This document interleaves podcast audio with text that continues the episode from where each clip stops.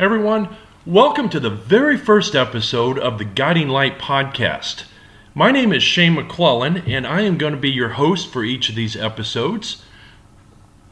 I plan on having a guest on board for each episode as we talk about cruising and travel, which is the emphasis for this podcast and for my website. This first episode, what I'd like to do is give you some information about myself and, that type of thing so you can get to know me. I originally was born in Dallas, Texas, spent my first 21 years there before I moved to Colorado because, well, quite frankly, Texas is extremely hot during the summer and Colorado has mountains. I went to the University of Colorado being a Buffalo and graduated with a business degree back in '94. I lived in Colorado for about 18 years. I was a volunteer firefighter for the city of Golden for 10 years, and as an income, I was a recovery auditor, which was not nearly as exciting as I think you might think it is there. I'm being a little facetious there because it was about as boring as it sounds. But it was a good job, and I did have a good boss that I worked with. But in late 2008, decisions were made in my life that I wasn't a part of, and I just decided it was time for a change. I had about 13 different things that happened in a 3-month period. Some of them were good, some of them were bad, and it just led me to believe that God was saying, hey, if you want to go cruising on a boat, go do it. So that's what I did. I sold everything I owned. I sold my house. I sold pretty much all my stuff except maybe a carload of clothes and kitchen utensils and a few knickknacks that I wanted to keep and that type of thing. I sold everything and bought a boat. I bought a 41-foot catamaran. And for 2009, I worked on the boat and got it all ready. In 2010 and 11, I spent my time cruising the Gulf and the East Coast of America. And then the next year, I did the Bahamas. Had a wonderful time. But, of course, I was running out of money, needed to start my business. So I was able to get my license, and I sailed my boat all the way down to the Virgin Islands, where I have spent the last 7 years running charters, where people come on board for a week at a time, and I sail them around and show them the best vacation of their life. The last 2 years, I have stopped in the Virgin Islands in around mid-April, and I went cruising myself, and I took some people with me, but I went cruising and did the Windward Islands, which is the northern part of the Caribbean, last year, and this year, I spent a couple months in the Windward Islands.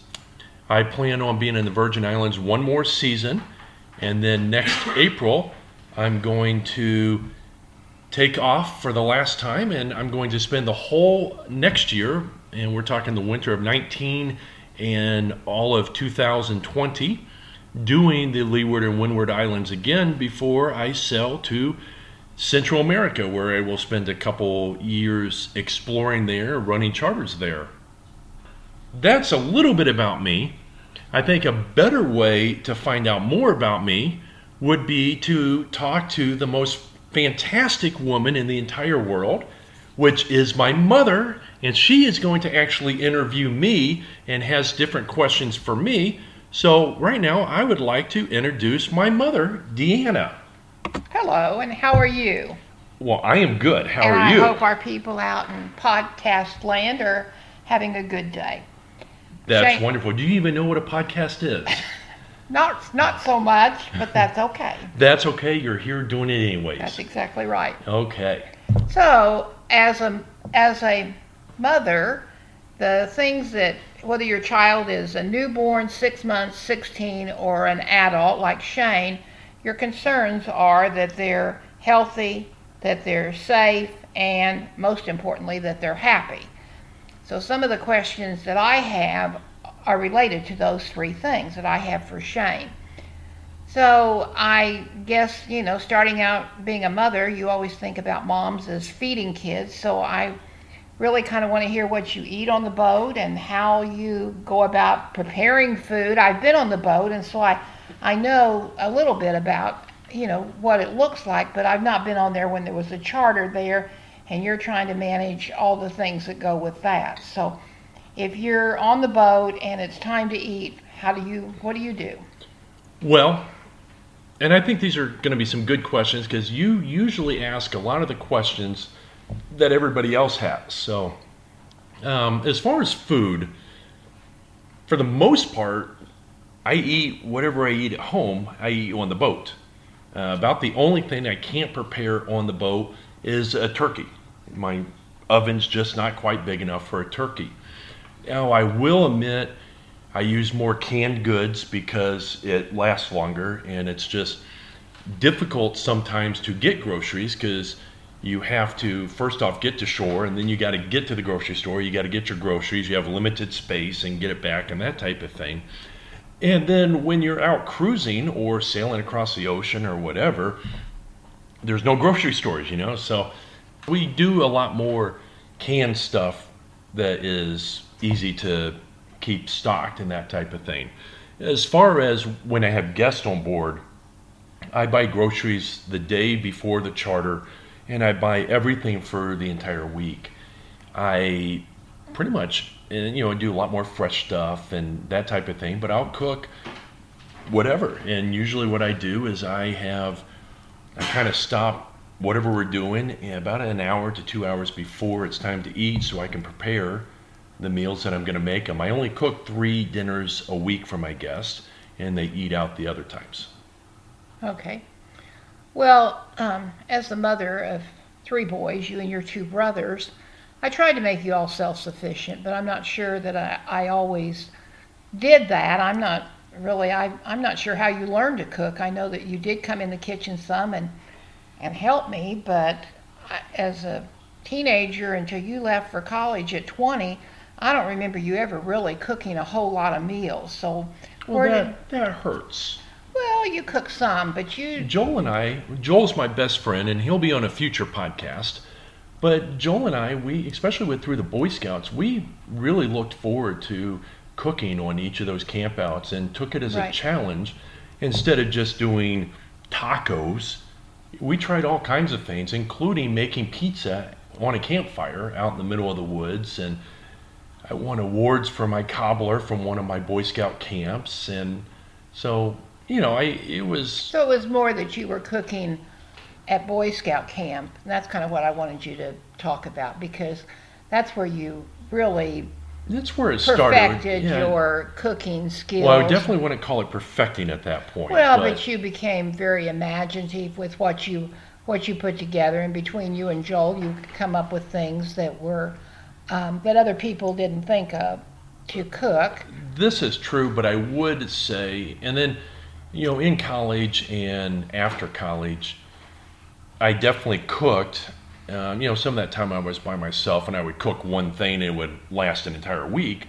But during that period, I probably only had 6 or 7 recipes that were my go-tos. It's really been since I started the charter business that I've gotten into learning more. I mean, I didn't cook any seafood before, and now I cook quite a bit of seafood because that's what a lot of people want. And so I've learned a lot of techniques, a lot of recipes. Plating is probably my weakest point. I'm still plating, that's where making it look pretty. Oh, okay. You know, because that's important when you're serving food. Right. You know, you got to make it look pretty. And of course, another charter captain, he's like, yeah, apparently all pretty really means is you used to put your veggies over here and your starch over here and your main course here, and now you just stack it on top, and that is plating it. Okay. But it definitely has expanded my cooking, being charter boat captain, where I actually do quite a bit cooking, even though I am the captain. And so that's where most of it's come from over the last 10 years. I would say 75% of my repartee, if you will, came from doing that. So you mentioned seafood and fish. Do you fish off the boat? The answer is yes, very small, and no, very big. We do fish off the boat. It's basically trolling. It's more when you're going between the big islands, not in the BVI, you're not going to catch much you want to cook. But we can do trolling, but at the same time, a lot of times I'm sailing by myself, and I don't want to fish and sail myself at the same time, because as soon as I get a fish, I'm going to have to do something else and that type of thing. I won't let anybody fish overnight because it's dark and safety first type of thing. But if we have someone else on board that wants to fish, I will help fish with them as long as it's the conditions are safe and that type of thing. Okay. So when you're cooking, one of the things that you really have to worry about is water. And that would be, to me, you think about water everywhere, but not a drop to drink. So if you're out and away from someplace to get water for several days, what do you do? Does that limit what you can do? Does it limit shower time? Does it limit? A lot of that comes down to the guest, because I carry 100 gallons on board, and I can serve. You don't want to let the showers run, and you turn the shower on, you wet yourself down, you turn it off, you soap up. Then you turn the water back on, you rinse off, and that's it. That's your shower. When you brush your teeth, you shut the water off while you're brushing your teeth. When you wash your hands, you shut the water off. All these things really add up. But outside of that, I don't go out of my way. It's not like I try to take a shower with a teacup of water or anything. I take a shower that I need to, but I do turn the water off. But even with that, I could go a month or more on 100 gallons. Wow. Now, if we need to make water, on the charters, we're usually in some sort of cruising ground type of thing, so we can always go to the dock to fill up if we need to. And I've definitely had guests that we've needed to more than once during a week. But a lot of times, my guests are pretty good, and we may just have 6 or 7 on board, and water doesn't last a full week. So I have a water maker on board, and what it does, not to get too technical, but it basically takes the seawater and it shoves it through a membrane at such a high pressure. The membrane keeps any salt or impurities out and only lets the water go through. And I can make 20 gallons an hour with that system. Really? Yep. Water out of seawater. So when you go on shore and get water, is there just a hose laying there, or do you have to pay for it? I mean, how do you... You always have to pay for it.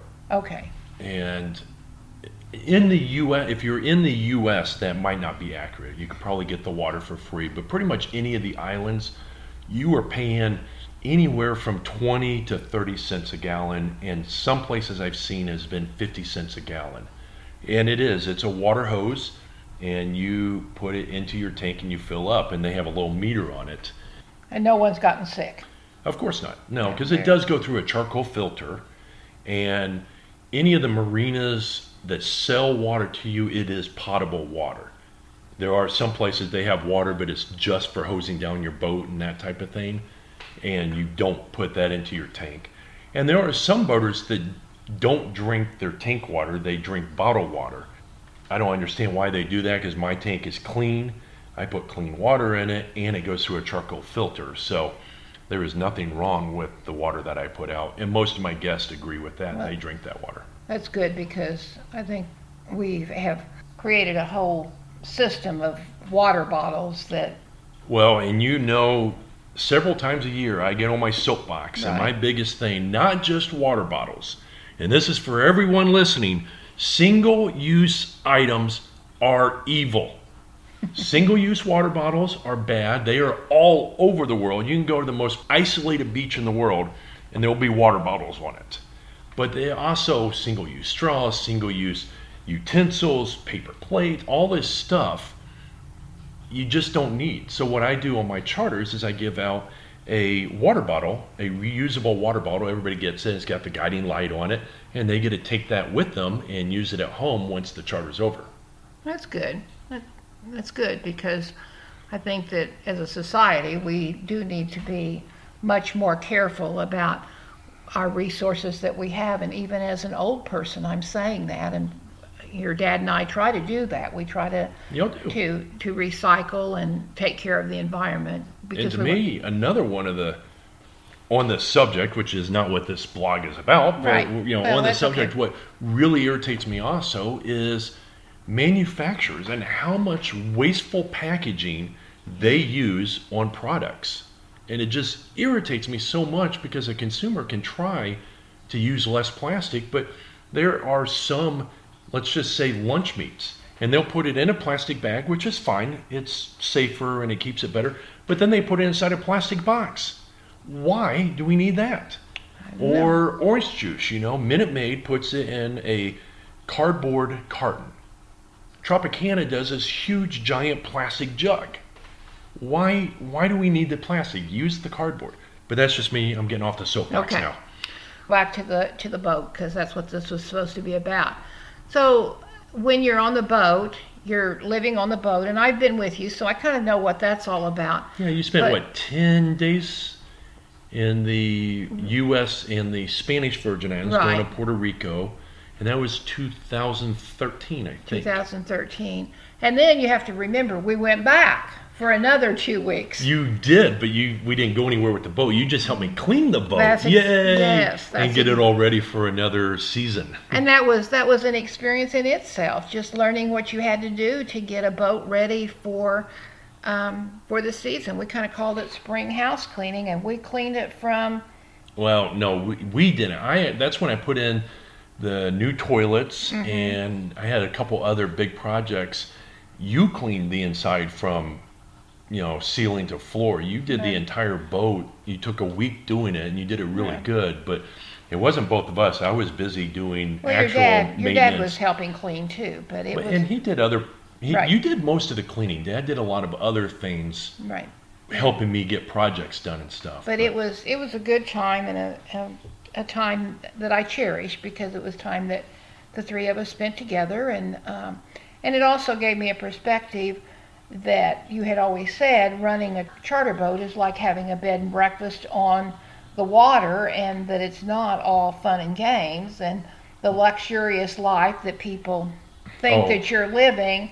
And after cleaning, in the bowels of the boat, I now realize that that's the case. That has to all be cleaned up. The people that come on board this is their first time on board, and they want it to be pristine. They want to... Of course, just like you would want a hotel to be, yes. So. And with that said, living on a boat is phenomenal and beautiful. You wake up and there's the blue water, unless you're on the ICW of the East Coast of America, and then there's the brown water. Mm-hmm. But, down in the Caribbean, there's the beautiful blue water. There's the beach over there, palm trees. You do have all that.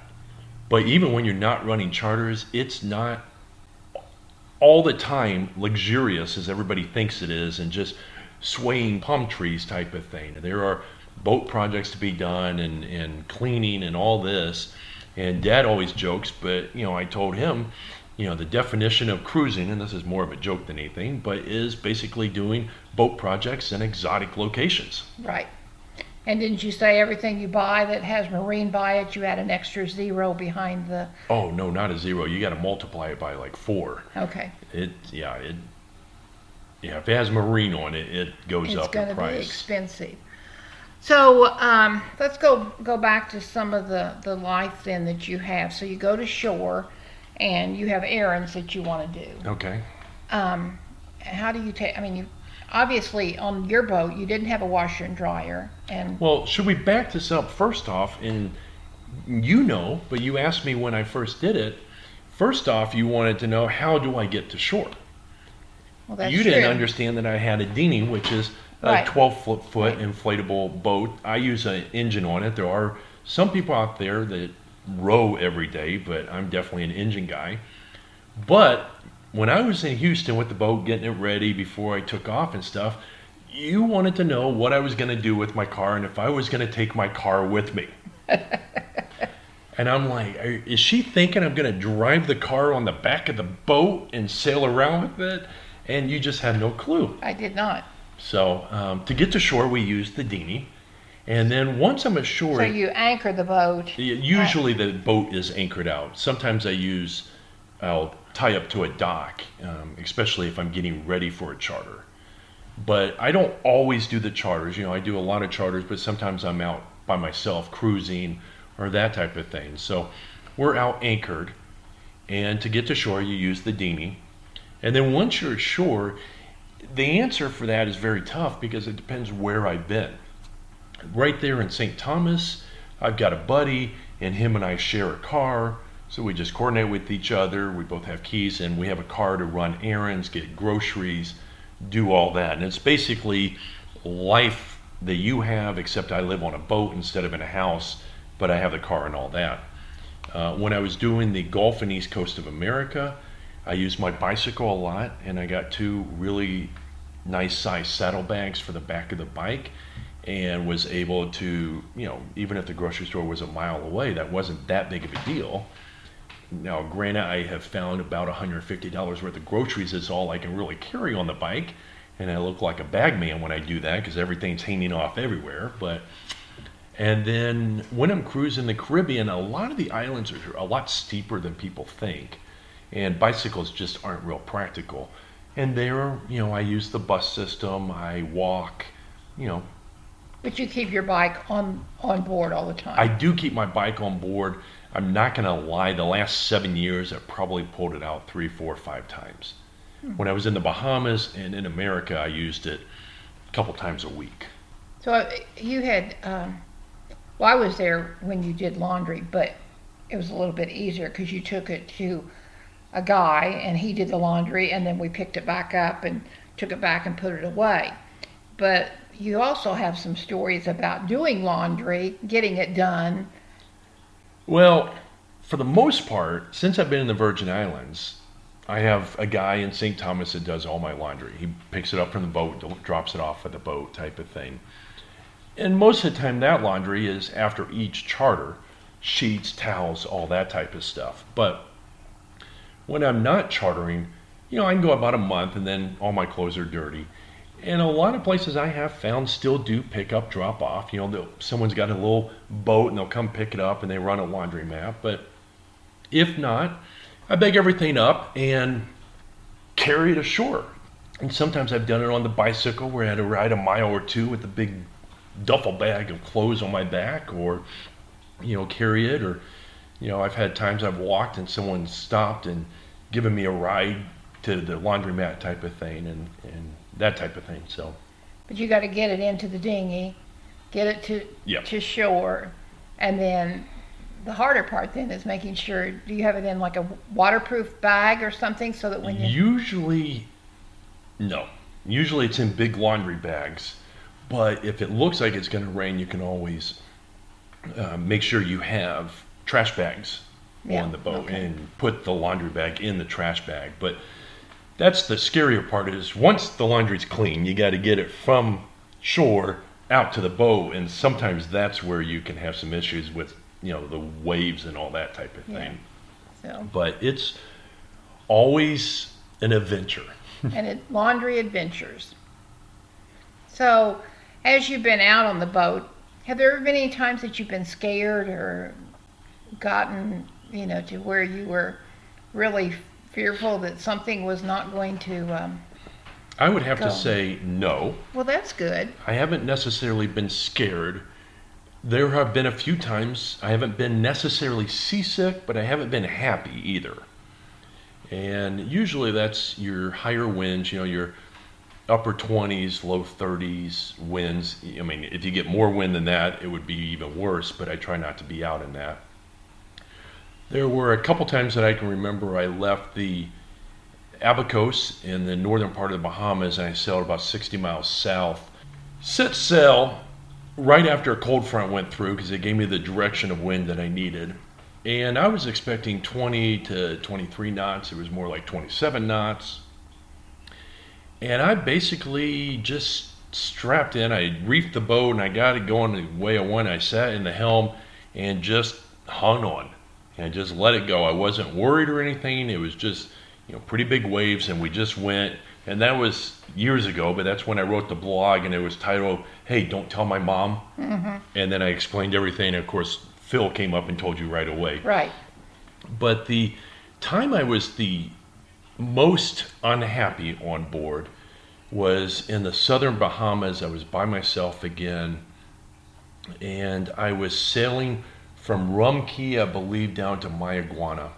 And I've had times that I've had higher winds, I've had more waves, I've had other times that have been worse. But for whatever reason, this day, I was just miserable. If someone would have offered me a decent amount of money, not even what I paid for the boat, but just a decent amount of money, I probably would have just said yes and taken the money and ran away right then.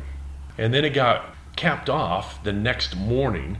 I finally made it, and I think that was like 23 hours that I sailed right then. Put the anchor down like 8 or 9 o'clock at night, took a shower, watched TV, went to bed. The next morning I woke up and my anchor got trapped under a rock ledge.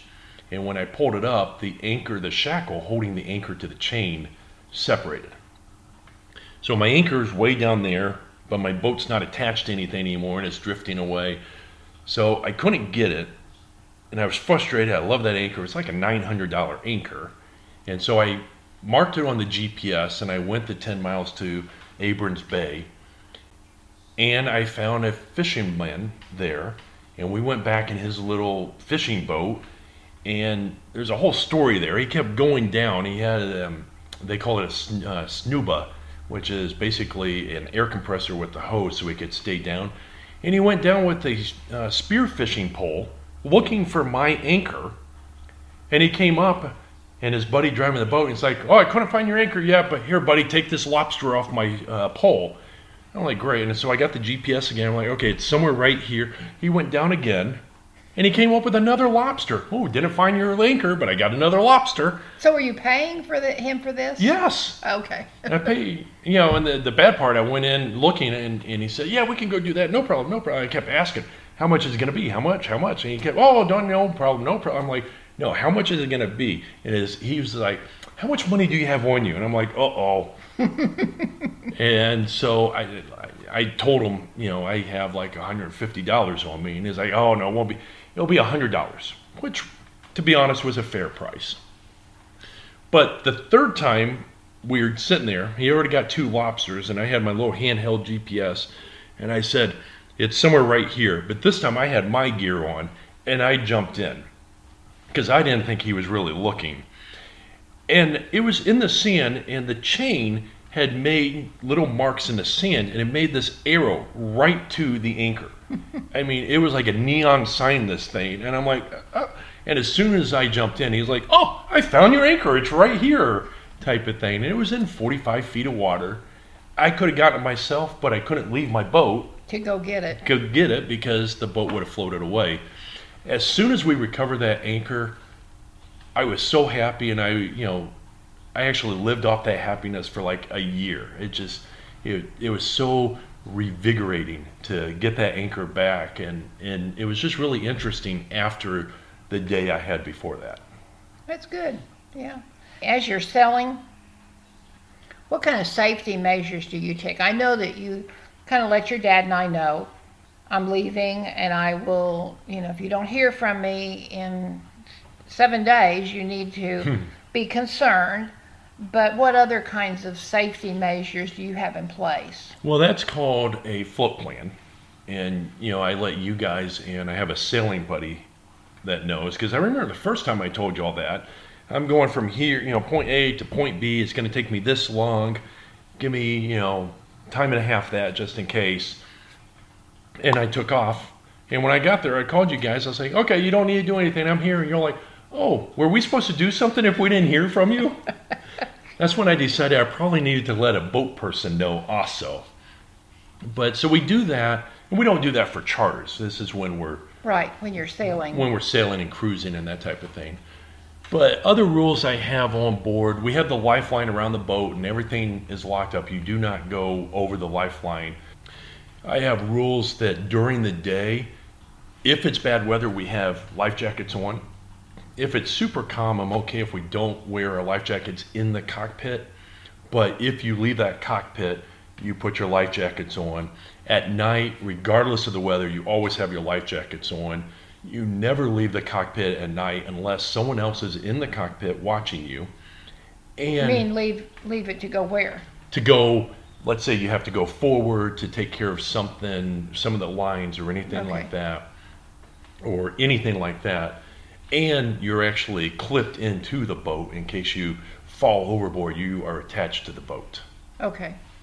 So if for some reason, you know, you tell us that you're leaving and then in that amount of time we don't hear from you, we would contact the Coast Guard? Yes. And how far will Maybe we should have talked about this before I left. Right. Well, we've talked about it since, but for the podcast, we're talking about it. So how far will the Coast Guard, how far will they come if you know, if we called and said, we haven't heard from our son, this is where we think he headed? The Coast Guard is phenomenal. That's the easy answer. I have all kinds of respect for the Coast Guard.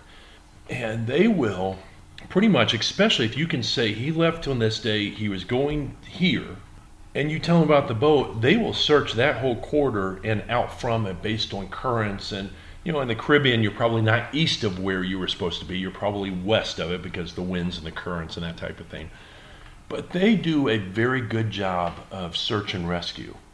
And then on board, I also have an EPIRB, which if I activate it, it sends out search and rescue anywhere in the world. It may not be the U.S. Coast Guard, but they may coordinate with, let's say I'm near Thailand, the Thailand Coast Guard or other boats or container ships or whatever. It will put out this whole network.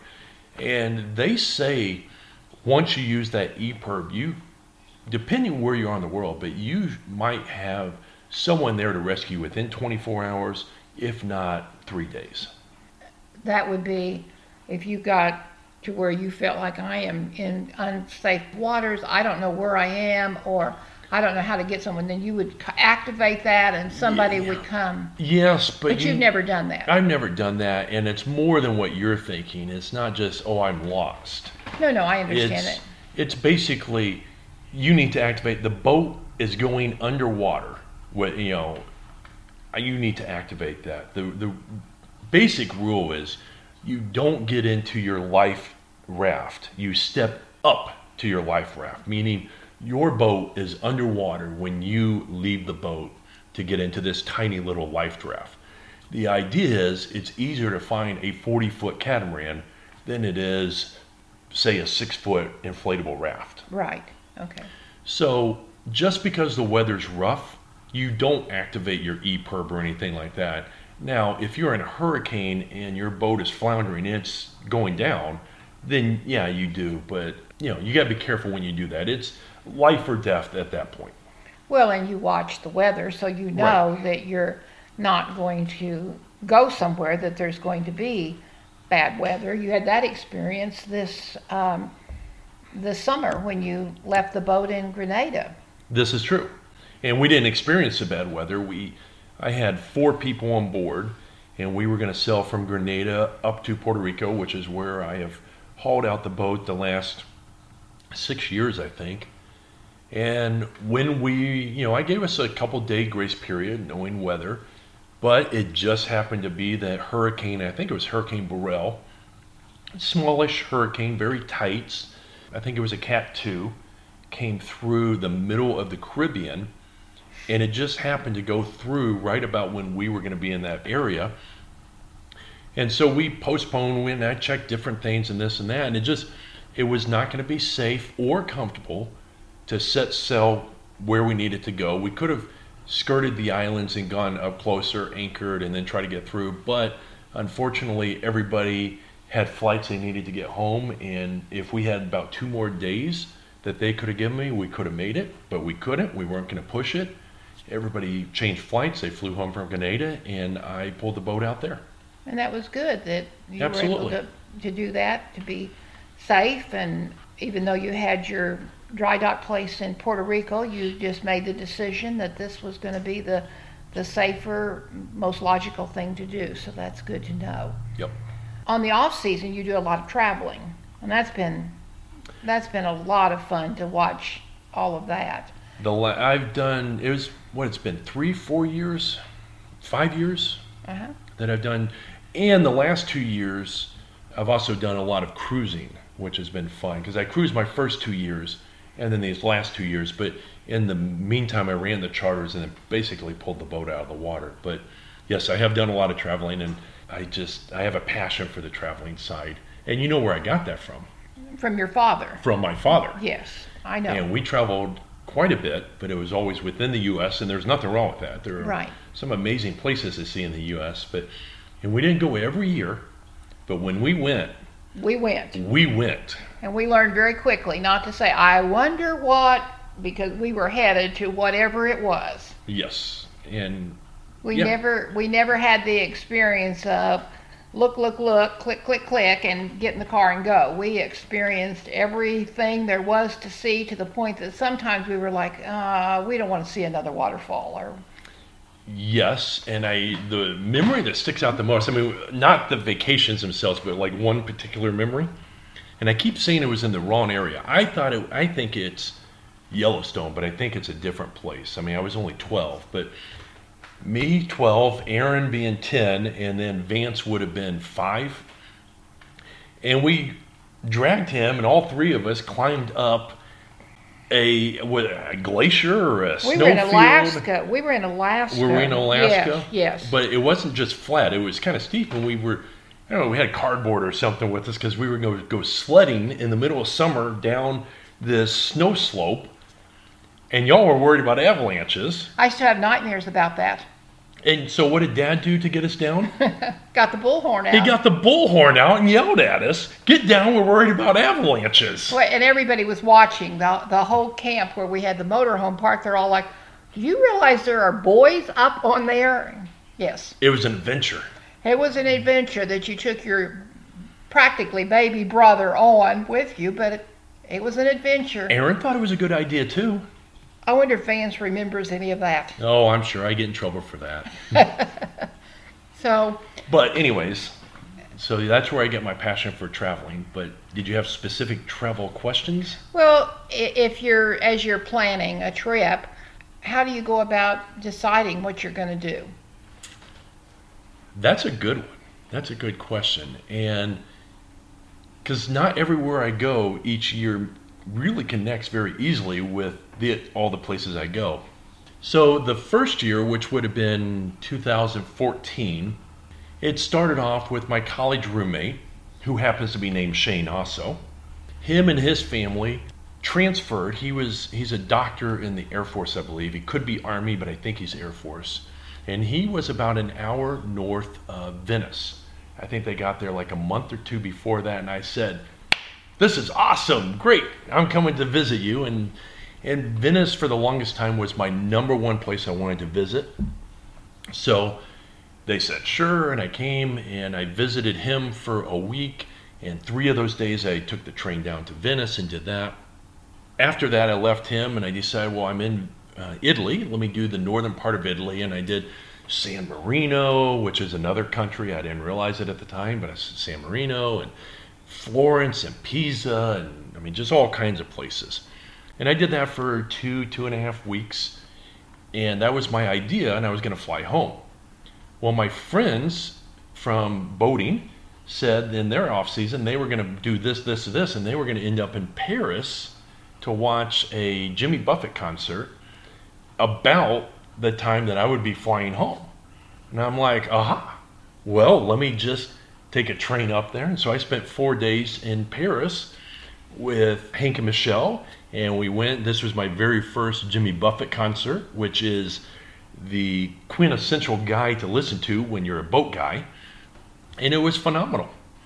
So that's how I got that. In 2015, I went to Kyrgyzstan because another college friend had just moved there, and Kyrgyzstan, which most people don't even know where that is, but it's in the middle of Central Asia.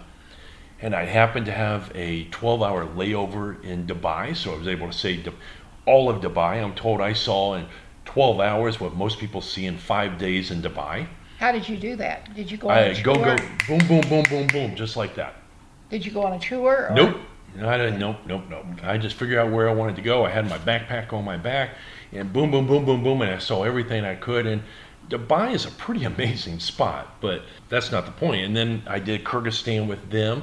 And from Kyrgyzstan, I decided to fly to Norway, of all places, and it's because I had some Norwegian guests the New Year's before that, you know, like 6 months or so, 8 months before that, and it sounded wonderful, so I went there and visited them for a couple of days and then did a Hootarutan cruise, if you will. It's more their ferry slash freighter slash mailboat all the way up the Norwegian coast. Well, you make it sound like you're just very off the cuff doing your traveling, but your dad went to Russia with you in 2016. Well, that was the next year. The reason that got started, I don't know if you know this whole story. When I flew from Norway the year before, I had a layover in Iceland, and I found out that you could have a free 7-day layover in Iceland because they want you to visit their country. And I said, next year I need to do that. So it started with, I found my buddy, Eric, and we decided to do Iceland, and we're going to have a podcast about that because Iceland is awesome. But I started with Iceland, and then I wanted to end up in Japan for some reason, and I wanted to do a little bit in Europe or the Middle East again. But I said, you know, okay, I can do Iceland for a week, and then I could do 3 weeks in Europe, Middle East, and what would be the best way to get to Japan? I'm like, a train would be cool. What's the most famous train in the world? And I said, that would be the Oriental Express, which that's very expensive and very touristy. I said, what's the second most? And that's the Trans-Siberian train. And I did some research, and it's still there. And I said, who would like to go on this train more than anybody? And it was Dad. And I don't even think he got off the phone before he said yes. He was all over it. So we did that, and then it was like, well, if we're going all the way across Russia, why don't we just take the train and drop down into Mongolia? So we spent a week there. Well, and I said all that because before you had made it sound like you just said, oh, well, I'm going to go up here, or I'm going to go over here. But I just know how much planning went into getting that trip together. You pretty much knew what you were going to be doing each day of the trip. You knew that when you were going to get there, when you were leaving. Yes and no. The Russia and Mongolia part, yes, we knew we were going to be in St. Petersburg this many days, Moscow this many days. And then the train dictated everything else. So we knew when we were going to be on the train and that type of thing. So, but you are correct there. So when you go to other countries, you're not in that? It depends. Like Iceland, Eric and I, and Iceland's very easy because it's basically a ring road going around the island. But we knew we had 10 days and we had a list of the things that we wanted to see, that each of us wanted to see. Did you have reservations at the hotels? No, we didn't do hotels there though. That made it easier on that one. Because you camped. We camped in Iceland and we just drove and did what we wanted until it was time to eat dinner and sleep.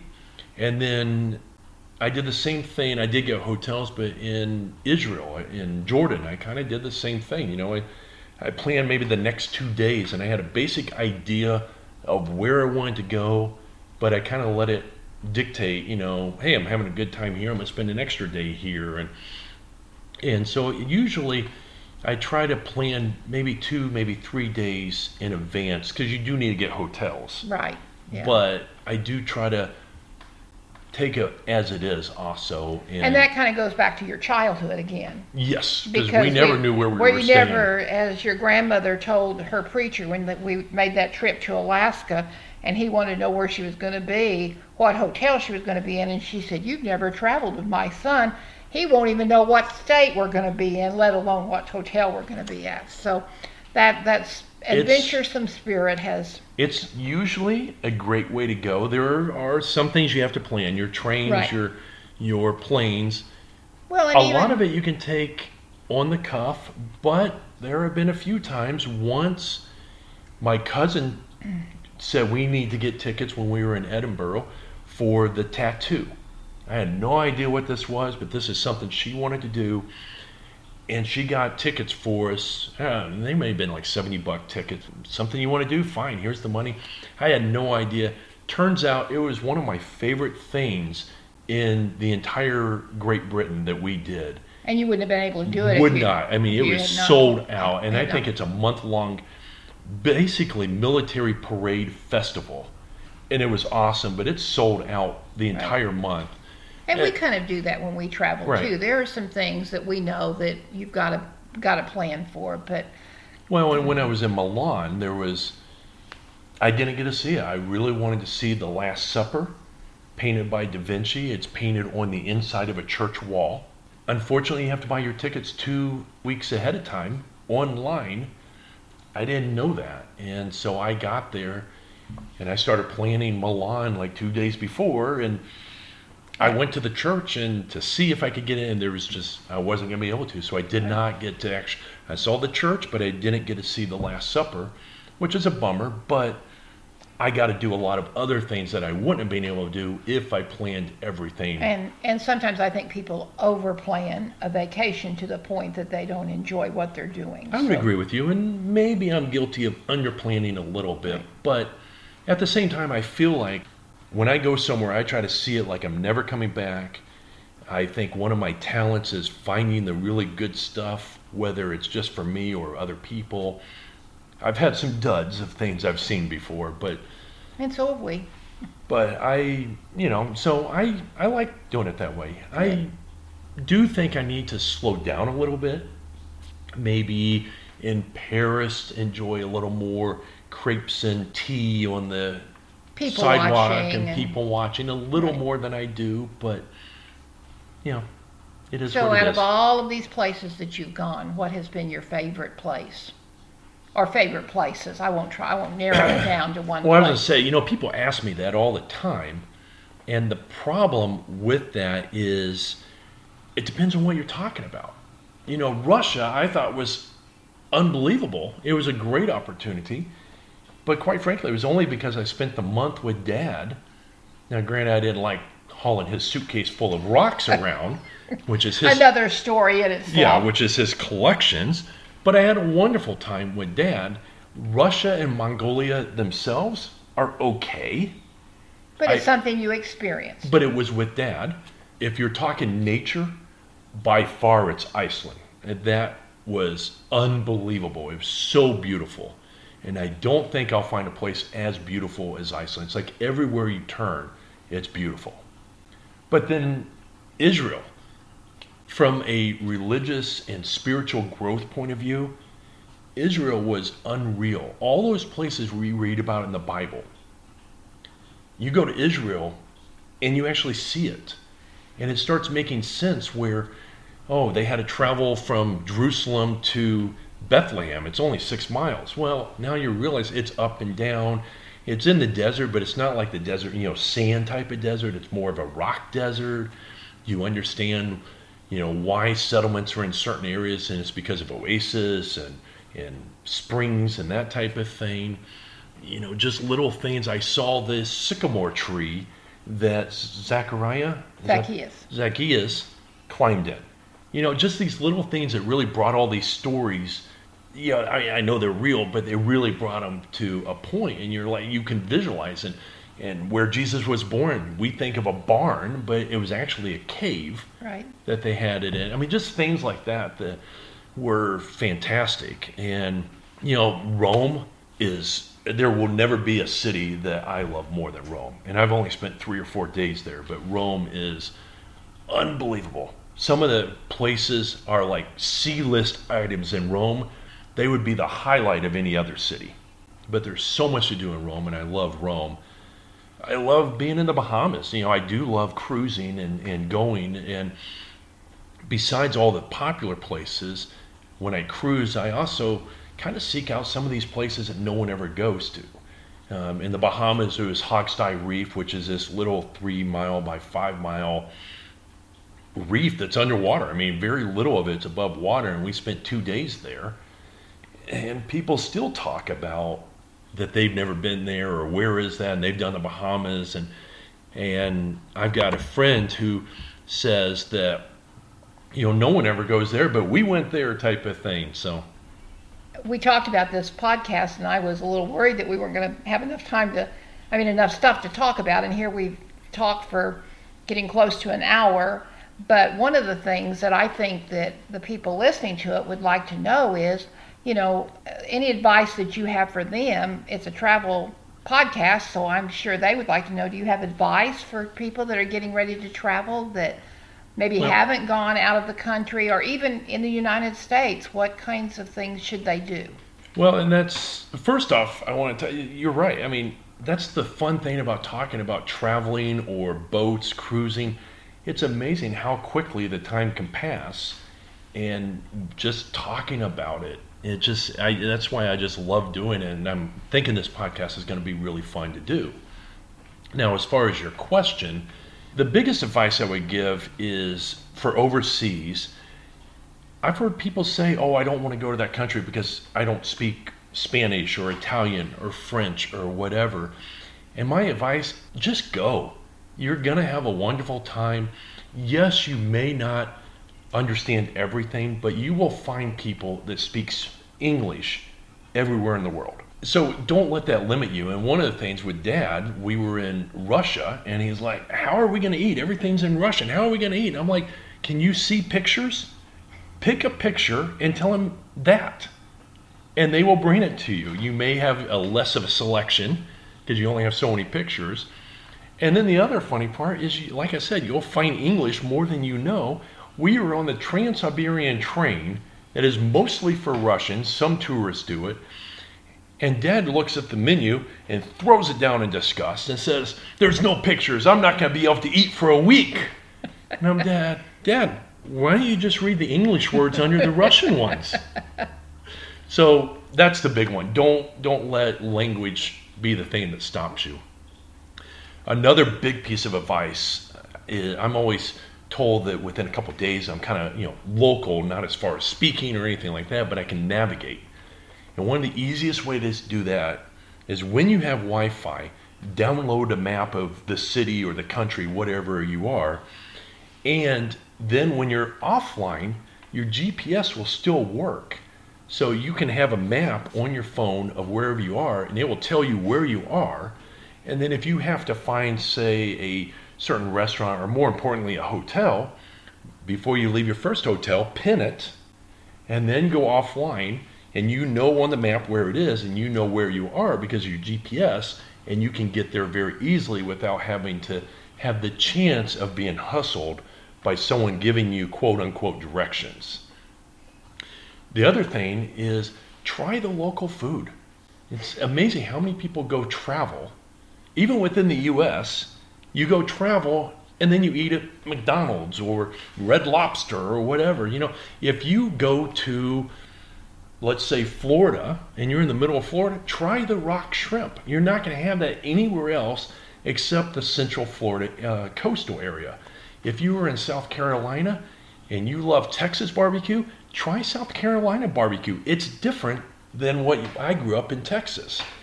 So outside the U.S., definitely try the local food. Don't go straight to the American restaurant or whatever. Now, with that said, there's been times that I've been overseas for months, 2 months or so. You crave your food. And so there have been times I found an American quote-unquote 50s diners and had a burger and milkshake and that type of thing. But it's really fun to try the local food wherever you are. You've really done a good job of covering all of the questions that I had and giving me a good perspective of what you've done. Of course, in the 10 years you've been doing this, you've been good about keeping us appraised of what you're doing and where you are, and we love looking at your pictures and kind of traveling vicariously with you through all of that. And with me on some of it in actuality. Right, and actually with you. But it's been fun, and this has been fun to do this with you, a new experience of doing a podcast. So. Well, and you came up with some very good questions, so I appreciate your help. Everybody out there, all my listeners, I hope you enjoyed this very first Guiding Light podcast. To get to know me and what this podcast is going to be about, I hope you found this format to be very useful and entertaining. I hope we become one of your podcasts that you listen to. I'm going to try to put one out every 2 weeks. You can't hold me to that, but I'm going to try to do every other Saturday.